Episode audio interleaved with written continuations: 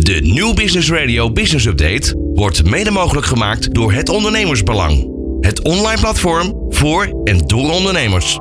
Nieuw Business Radio. Update met Ron Lemmens. Welkom bij deze Business Update. Toptimism at Work is opgericht door Jul van der Bomen. Zij is eh, teamcoach en optimizer en werkt regelmatig samen met verschillende partners op grote opdrachten of rondom specialisaties. En wat al deze partners gemeenschappelijk hebben is een gedeeld optimisme over werken en samenwerken. En al die partners van Toptimism at Work werken dan ook vanuit een diepe overtuiging dat werken en samenwerken gemakkelijker, soepeler en met meer positieve energie mogelijk is. Genoeg redenen om hier een boek over te schrijven. Dat heeft Jul gedaan. Optimisten met optimisme aan het werk. Welkom bij deze update. Van hippe start-up tot ijzersterke multinational. Iedereen praat mee op Nieuw Business Radio. Jul, welkom in de studio. Oh ja, optimisme, toptimisme. Het was eventjes eh, wel leuk. Dit geeft al meteen enthousiasme weer. Hoe ben je ooit op het idee gekomen om ja, zeg maar in die coaching te gaan eh, ja, werken? Ja, eh, ik werkte eigenlijk voorheen eh, in het bankwezen. En eh, ik, ik heb bestuurskunde gestudeerd. Dat is helemaal niet iets wat op eh, coaching zou duiden. Maar ja, tijdens mijn werkende leven kwam ik er A achter dat ik toch echt wel alles wat met mensen te maken heeft. En wat er tussen mensen gebeurt. En ook wat er in die hoofden van die mensen gebeurt heel erg interessant vind. En daarnaast eh, eh, kwam ik er ook als ervaringsdeskundige achter dat het heel erg belangrijk is om je werk ook wel leuk te vinden.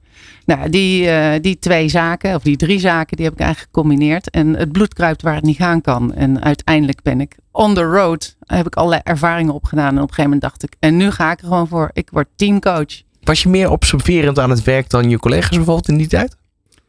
Ik was in elk geval meer met die menskant bezig. Je kunt je, als je je voorstelt dat ik op een gegeven moment bij ABN AMRO op de afdeling eh, strategy management eh, werkte. En daar was men bezig met business cases bouwen. Eh, maar alles wat met mensen te maken had, ging naar mij toe. Ik denk dat ik inderdaad in elk geval daar veel meer over had. En ook veel meer affiniteit mee had. Heb je daar bepaalde ehm, ja, skills voor of bepaalde ehm, ja, dingen in je karakter zitten waarvan je zegt, ja, dat, dat zijn mensen die, die daar veel meer voor gemaakt zijn eigenlijk?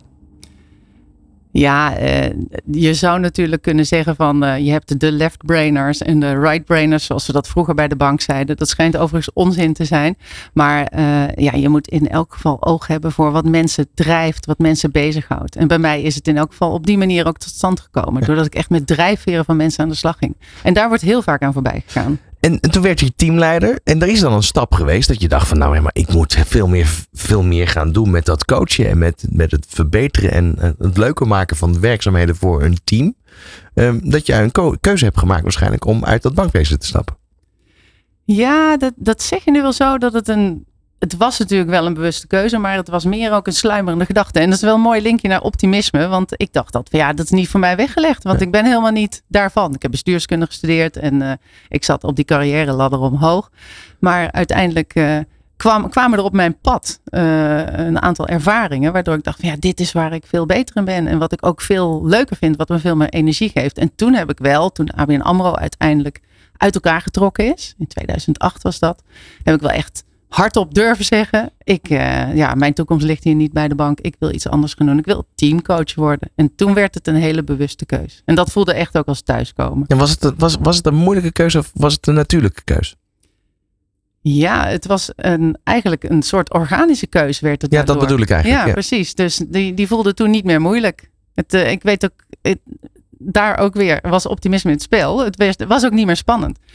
Het is gra- grappig is wel dat ik ooit een eh, loopbaanonderzoek terugvond van een jaar of acht daarvoor. En daar kwam eigenlijk hetzelfde al uit. En toen heb ik er toch niet voor gekozen. Toen was het pessimisme er nog van, nou, dit, dit kan ik niet, het is niet voor mij. eh, misschien in een volgend leven. Nou, dat volgende leven kwam in dit leven al langs. Wat ben je toen gaan doen? Ik ben, eh, je bedoelt op dat moment dat ik Ja. die keu- keus maakte? Ehm, nou ja, ik ben eh, uiteindelijk een aantal opleidingen gaan volgen rondom teamcoaching eh, en eh, alles wat daarbij hoort rondom coaching. En ik ben gewoon echt gaan werken. Ik ben, ik, ik, op de een of andere manier had het universum het gehoord of zo. Dat klinkt een beetje raar, maar ik kreeg ook een, een opdracht. En het, het begon. Het is gewoon gaan lopen. Ja, en dan moet je uiteindelijk natuurlijk zorgen dat er afnemers zijn.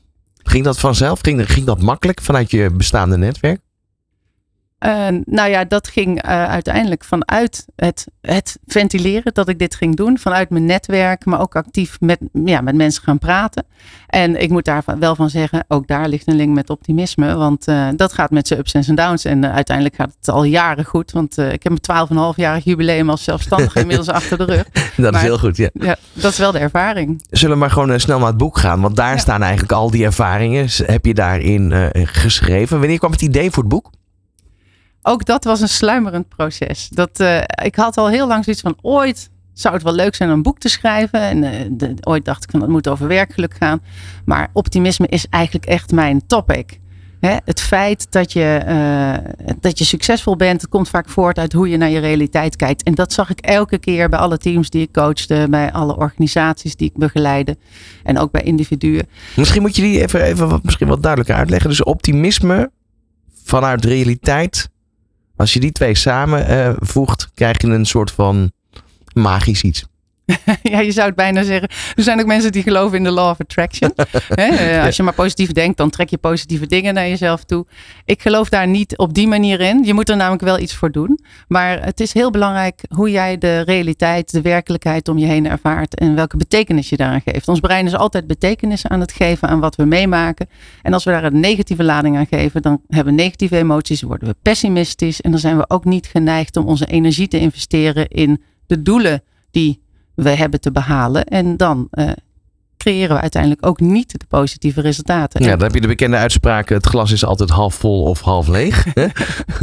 ja, Maar dat is eigenlijk wel iets als je in een moeilijke periode zit waar je wel aan moet, uh, moet ja. denken en moet refereren om weer die stap voorwaarts te kunnen maken. Ja, ik zeg altijd maar, we zijn voortdurend onze eigen aandacht aan het managen. En als we stress hebben, omdat we bang zijn, in, in mijn boek heb ik het ook over de logica van optimisme. Optimisme ontstaat als vertrouwen groter is dan angst. Maar als we bang zijn, dan hebben we stress. En dat, dat maakt echt dat we andere delen van ons brein benutten, waardoor we ook geen mogelijkheden meer zien. En inderdaad, hoe clichématig het ook klinkt, als je erin slaagt om het glas als half vol te zien, dan ontspant je brein eigenlijk. En dan ben je ook in staat om die delen van je brein te benutten, waardoor je in alternatieven, in oplossingen kunt denken. Als je ons eens even denkbeeldig meeneemt naar zo'n zo'n teamcoaching, hoe snel heb je dat er doorheen eigenlijk van? Probeer eens vanuit een ander perspectief te blijven denken, hoe slecht het ook met je gaat. Dan kom je er wel. Ja, dat, is dat, is dat moeilijk over te brengen? Uh, nou, als je, het ligt eraan hoe je het uitlegt. Als je uitlegt hoe ons brein werkt en dat we voortdurend toch al bezig zijn om hele kleine stukjes informatie, maar uit die enorme brei die om ons heen op ons afkomt, komt uh, te filteren, dan snapt men dat wel. Maar er is niet één snelheid voor te geven natuurlijk. Het hangt er ook heel erg van af hoe hardnekkig die denkbeelden zijn. Alleen heel veel mensen beseffen niet, en teams ook niet, dat het juist maar overtuigingen zijn waarin je gelooft. En niet meer dan dat, dan dat, dat iets echt de daadwerkelijke realiteit is. Men denkt altijd dat hoe men over iets denkt, dat het ook echt zo is. Op het moment dat je een team gaat coachen, krijg je dan eigenlijk vanuit je opdrachtgever een opdracht mee? Of hoe werkt dat? Ja, ja. En, en als ik die niet meekrijg, dan zorg ik dat er een heel duidelijke meetlat komt en uh, wat men wil gaan bereiken. Want dat is nou net een van de kernpunten als het gaat om optimisme. Het is heel belangrijk dat je weet waar je naartoe wil werken uh, positieve visie hebben, maakt dat je weet waar je je energie op wil inzetten. En heel veel mensen, eh, heel veel teams, is geen, eenduidig, geen eenduidigheid in wat men wil bereiken. En waar begin je dan als coach? Begin je met analyseren? Begin je met persoonlijke gesprekken? Waar, waar zit voor jou het, het vertrekpunt? Het hangt er een beetje vanaf wat er speelt in het team. Maar um, meestal begin ik met een intake met het hele team, ofwel met de individuele gesprekken. Hangt, ja, dat hangt dus een beetje vanaf. Maar in elk geval om helder te krijgen wat men ziet als de richting, de strategie waar men naartoe moet werken. En als die al wel helder is, dan ga ik met het hele team aan de slag. Tenzij het, uh, het probleem ligt op de onderlinge samenwerking. Want dat kan natuurlijk ook aan de hand zijn. Maar als er geen helderheid is, dan haal ik het liever eerst in brokjes op. Zodat we het in een sessie met elkaar helder kunnen gaan maken. Ja, nu, nu uh, schrijf je eigenlijk ook, maakt nogal wat uit of je voortdurend focust op wat werkt of uh, ja, kijkt naar wat ontbreekt. Uh, ik heb ooit uitspraken gezien, nee, iedereen kent ze natuurlijk wel, de uitspraken van Mark Lammers, die ook op die manier zijn hockeyteam naar een wereldtitel wist te coachen door niet alleen maar aan de minpunten te werken, maar juist de sterke punten sterker te maken. Is dat eigenlijk ook een vorm van het optimisme verder uitbouwen? Ja, werkt dat bij jou ook zo? zeker, zeker. En dat begint bijna al met welke vragen je aan je klant stelt. Of aan je opdrachtgever. Of, of als manager aan je medewerkers. Eh, je voelt hem waarschijnlijk al wel als je de vraag stelt van... Jongens, wat gaat er niet goed? Dan, dan richt je aandacht echt al op problemen die er zijn. Wordt wel eens gezegd dat wij als Nederlanders zo denken. Klopt dat? Ik denk dat wij als mens zo denken. Maar als mens, niet als En Nederlander. is, ja, als Nederlander ook wel. Maar eh, ik dat, denk dat we er extra goed in zijn, Ja, zeg maar. Ik weet dat Amerikanen vooral vaak denken van... hé, hey, waar ben ik eh, enorme kampioen in? Ja. maar, Nu, nu kan je natuurlijk ook over optimisme hebben. Dat, dat zeg je eigenlijk ook. Probeer het wel een balans te houden. Hoe doe je dat? Ja, ik ben blij dat je die even noemt. Want eh, optimisme wordt vaak ook... eh, ja, daar zijn mensen allergisch voor. En juist omdat het door kan schieten en eh, je niet meer weet waar je mee bezig bent. Optimisme hou je in balans of hou je gematigd, om het zo maar te zeggen... door er realisme aan toe te voegen. Dat wil niet zeggen dat je dus in stap 1 al naar alle obstakels en blokkades moet gaan kijken. Maar je moet vooral niet vergeten dat er ook een pad is af te leggen naar de doelen die je zelf stelt. En dat dat pad waarschijnlijk niet alleen maar één grote ijsbaan is. Daar zitten ook hobbels en bobbels Ja. op. Nu, nu zei je net al van, het heeft ook te maken met de werking van het brein. Dus ehm, dat is eigenlijk waar je mee begint. Ook uit te leggen hoe het brein hiermee werkt. Eh, hoe gaat dat? Hoe kan je je brein dan daartoe trainen? Of, of is dat überhaupt mogelijk? Ja, ons brein heeft een aantal mechanismen. We leggen continu eh, paadjes aan. Hè? Die, geitenpaadjes worden olifantenpaadjes. Dat noem je neuroplasticiteit. Geitenpaadje, die ga ik nooit meer vergeten. Ja, nee, die- die horen we heel vaak de laatste tijd. maar ook in ons brein gebeurt dat. En eh, nou ja, als, als je iets nieuws doet, kost het moeite. Nou ja, dat is de neuroplasticiteit in ons brein. En dat werkt ook zo, niet alleen voor handelingen, maar ook voor gedachten. Dus als jij gewend bent om je zorgen te maken, of als je een paar keer je zorgen maakt over iets, dan wordt het ook een, een geitenpaadje in je brein. En op een gegeven moment wordt dat een piekerspiraal. Nou ja, dat werkt niet voor optimisme, maar dat werkt wel voor pessimisme. Ja, Dus dat weten kan al Oké, velen. ja. Dat is er eentje. Daarnaast eh, wat veel mensen niet weten, is dat we in ons brein een heel klein onderdeeltje hebben zitten. En ik noem dat de innerlijke focusfilter. Dat eh, is een systeempje wat ons wakker maakt als we wakker worden, eh, maar ook ons bewustzijn aanzet. En dat systeempje filtert eigenlijk voortdurend de 10 miljoen bytes aan informatie die per seconde op ons afkomen. Dus als je bijvoorbeeld zwanger wil worden, maar het lukt niet, dan zie je door dat systeempje alleen maar zwangere vrouwen. En, eh, Maar dat is hetzelfde als je een auto koopt. En in één keer zie je al die auto, diezelfde auto Dat is het dat is wat je bedoelt, voorbeeld toch? wat ik eh, ook ervaar. Ja, en dan zei iemand, ja, maar als ik hem ga kopen, dan heb ik het ook al. eh, ja, nou, dan staat die ras dus al ingesteld op Ja. die eh, BMW of Ja. zo. Die En, en dat is dus eigenlijk echt een, een, een, een radertje in je hersens. Ja, dat, eh, dat- ik, ik noem het de RAS, of nou, dat- zo heet het, Reticular Activatory System. Dat is het onderdeel in je brein. En die is dat dus aan het filteren. En daarom is het zo belangrijk om goed te weten wat je wil. En om bezig te zijn met dat wat je wel wil. Want Hoe kan, je, hoe kan je bijvoorbeeld die focus dan daarvan afbrengen op het moment dat het gaat om iets wat wellicht toch negatief is? ten eerste bewust worden van het feit dat je dus bezig bent met wat je niet wil. In teams gaat het vaak ook over wat mensen niet willen. Eh, en dat gaan herformuleren naar. Want als we iets niet willen, dan Ja. willen we natuurlijk ook iets wel. Of het nou in werk is, in je relatie of waar dan ook. Dus eigenlijk de zoektocht met elkaar starten naar wat is er dan wel wat je... ja, het gesprek hebben over van oké, het is duidelijk wat we niet willen. Dat, daar zijn we dus ook alle aandacht op aan het vestigen. Maar waar gaat het nu? Wat is onze behoefte? En hoe ver ga je dan daarin in de balans van het rationele deel en het emotionele deel? Want daar zitten natuurlijk ook nog twee verschillen in. Ja, dat klopt. Ja, d- die beïnvloeden elkaar natuurlijk ook. Als we een hele heftige emotie hebben, zoals sterke angst, dan maakt dat ook dat we eh, een deel van ons brein, onze neocortex, niet meer echt kunnen benutten. Ja. Dus ja, dan is het eigenlijk heel belangrijk om die emotie te benoemen. En door alleen al een emotie te benoemen, haal je een beetje van die kaapkracht eraf, om het zo maar te zeggen. Nu heb je in dat boek eh, eh, eigenlijk een hulpmiddel als het ware bedacht. Een, een power to change model. Kan je me eens uitleggen? Ja, dat klopt. Ja, ik hoop dat dat lukt in deze tijd. Maar Power, eh, het zijn eigenlijk twee modellen. Ja. En samen vormt het één aanpak. Maar eh, het Power model staat voor de vijf krachtbronnen van optimisme. Waar je aan kunt werken. Nou, de P staat voor die positieve visie waar we het al over hebben gehad. De O staat voor optimale realiteit. Realiseer je dat je continu aan het filteren bent. En dat je dus kunt kiezen of je die aandacht focust op alles wat mogelijk tegen gaat zitten. Of dat je juist gaat kijken naar wie het alle keer heeft gedaan. Dat is de O. De W staat voor welzijn. Als we ons niet lekker voelen, dan, eh, ja, dan is het ook lastig natuurlijk om eh, positief te blijven. De E staat voor energie. Veel, weinig energie, maar ook de kwaliteit van energie.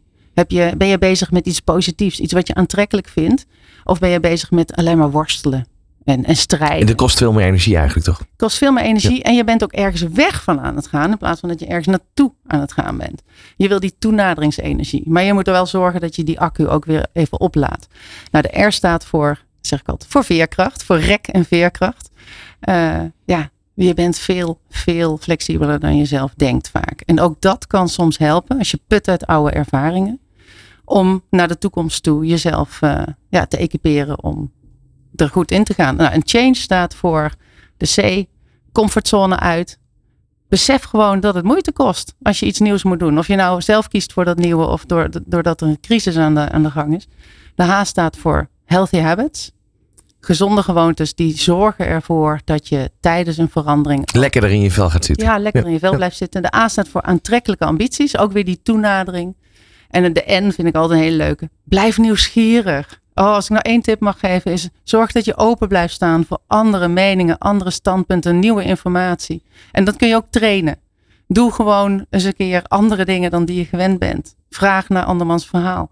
De G staat voor groeimindset dat is eigenlijk de optimisme, het optimisme over jezelf. Ben ik in staat om mezelf te veranderen, om te, om te kunnen groeien? Of denk ik dat ik ben zoals ik ben? en uh, de E staat voor experimenteren. Gewoon doen. Gewoon doen. Want ja, Af je kunt blijven denken. Springen. Ja. ja. maar na dat denken komt ook echt het doen. In, in, hoeverre heb je ook rekening gehouden in dit boek met zeg maar externe factoren waar je wellicht helemaal geen, geen uh, ja, grip op hebt? Nou, dat komt natuurlijk wel langs, maar um, het, dan, het is, we hebben het niet over blind optimisme. Het gaat over realistisch optimisme. Uh, ik noem ook in het boek dat je het, dat het belangrijk is om je verwachtingen realistisch te houden en die ook bij te stellen op het moment dat de situatie natuurlijk verandert. Maar wanneer, wanneer is dat? Want bedoel, als je iemand tegenover je hebt staan die zegt, je moet groot denken en uh, maar een is een weg en uh, al die andere clichés die je maar ook kan noemen, dan is dat best lastig denk ik om het dan voor jezelf realistisch te houden. Want wanneer is iets realistisch? Ja, klopt. Ja, dat, dat is natuurlijk in elke situatie anders. Maar eh, in het boek neem ik je wel mee ook in realistisch optimisme. En uh, verzoek ik iedereen ook weg te blijven van toxic positivity, van giftige positiviteit. Heel interessant dit boek. Um, heb je dit geschreven voor de individu of ook voor de teams? Ik heb hem geschreven voor de individuen en ook voor teamleiders om, uh, en coaches om mensen te helpen om optimistischer te worden. Uh, maar teams hebben er ook veel aan. En er zou zomaar misschien nog een keer een boek kunnen komen dat dan optimisme gaat heten. Um, nou ja, uh, toch even de makkelijke vraag. Waar is het boek te koop? Overal op het internet. Managementboek, Bol, Boom, mijn uitgever uh, en nog vele andere sites. Jul, dankjewel voor de komst naar de studio. En ja, we hadden het dus over het boek Optimisme aan het werk van Jul van der Bomen. Van hippe start-up tot ijzersterke multinational. Iedereen praat mee. Dit is New Business Radio.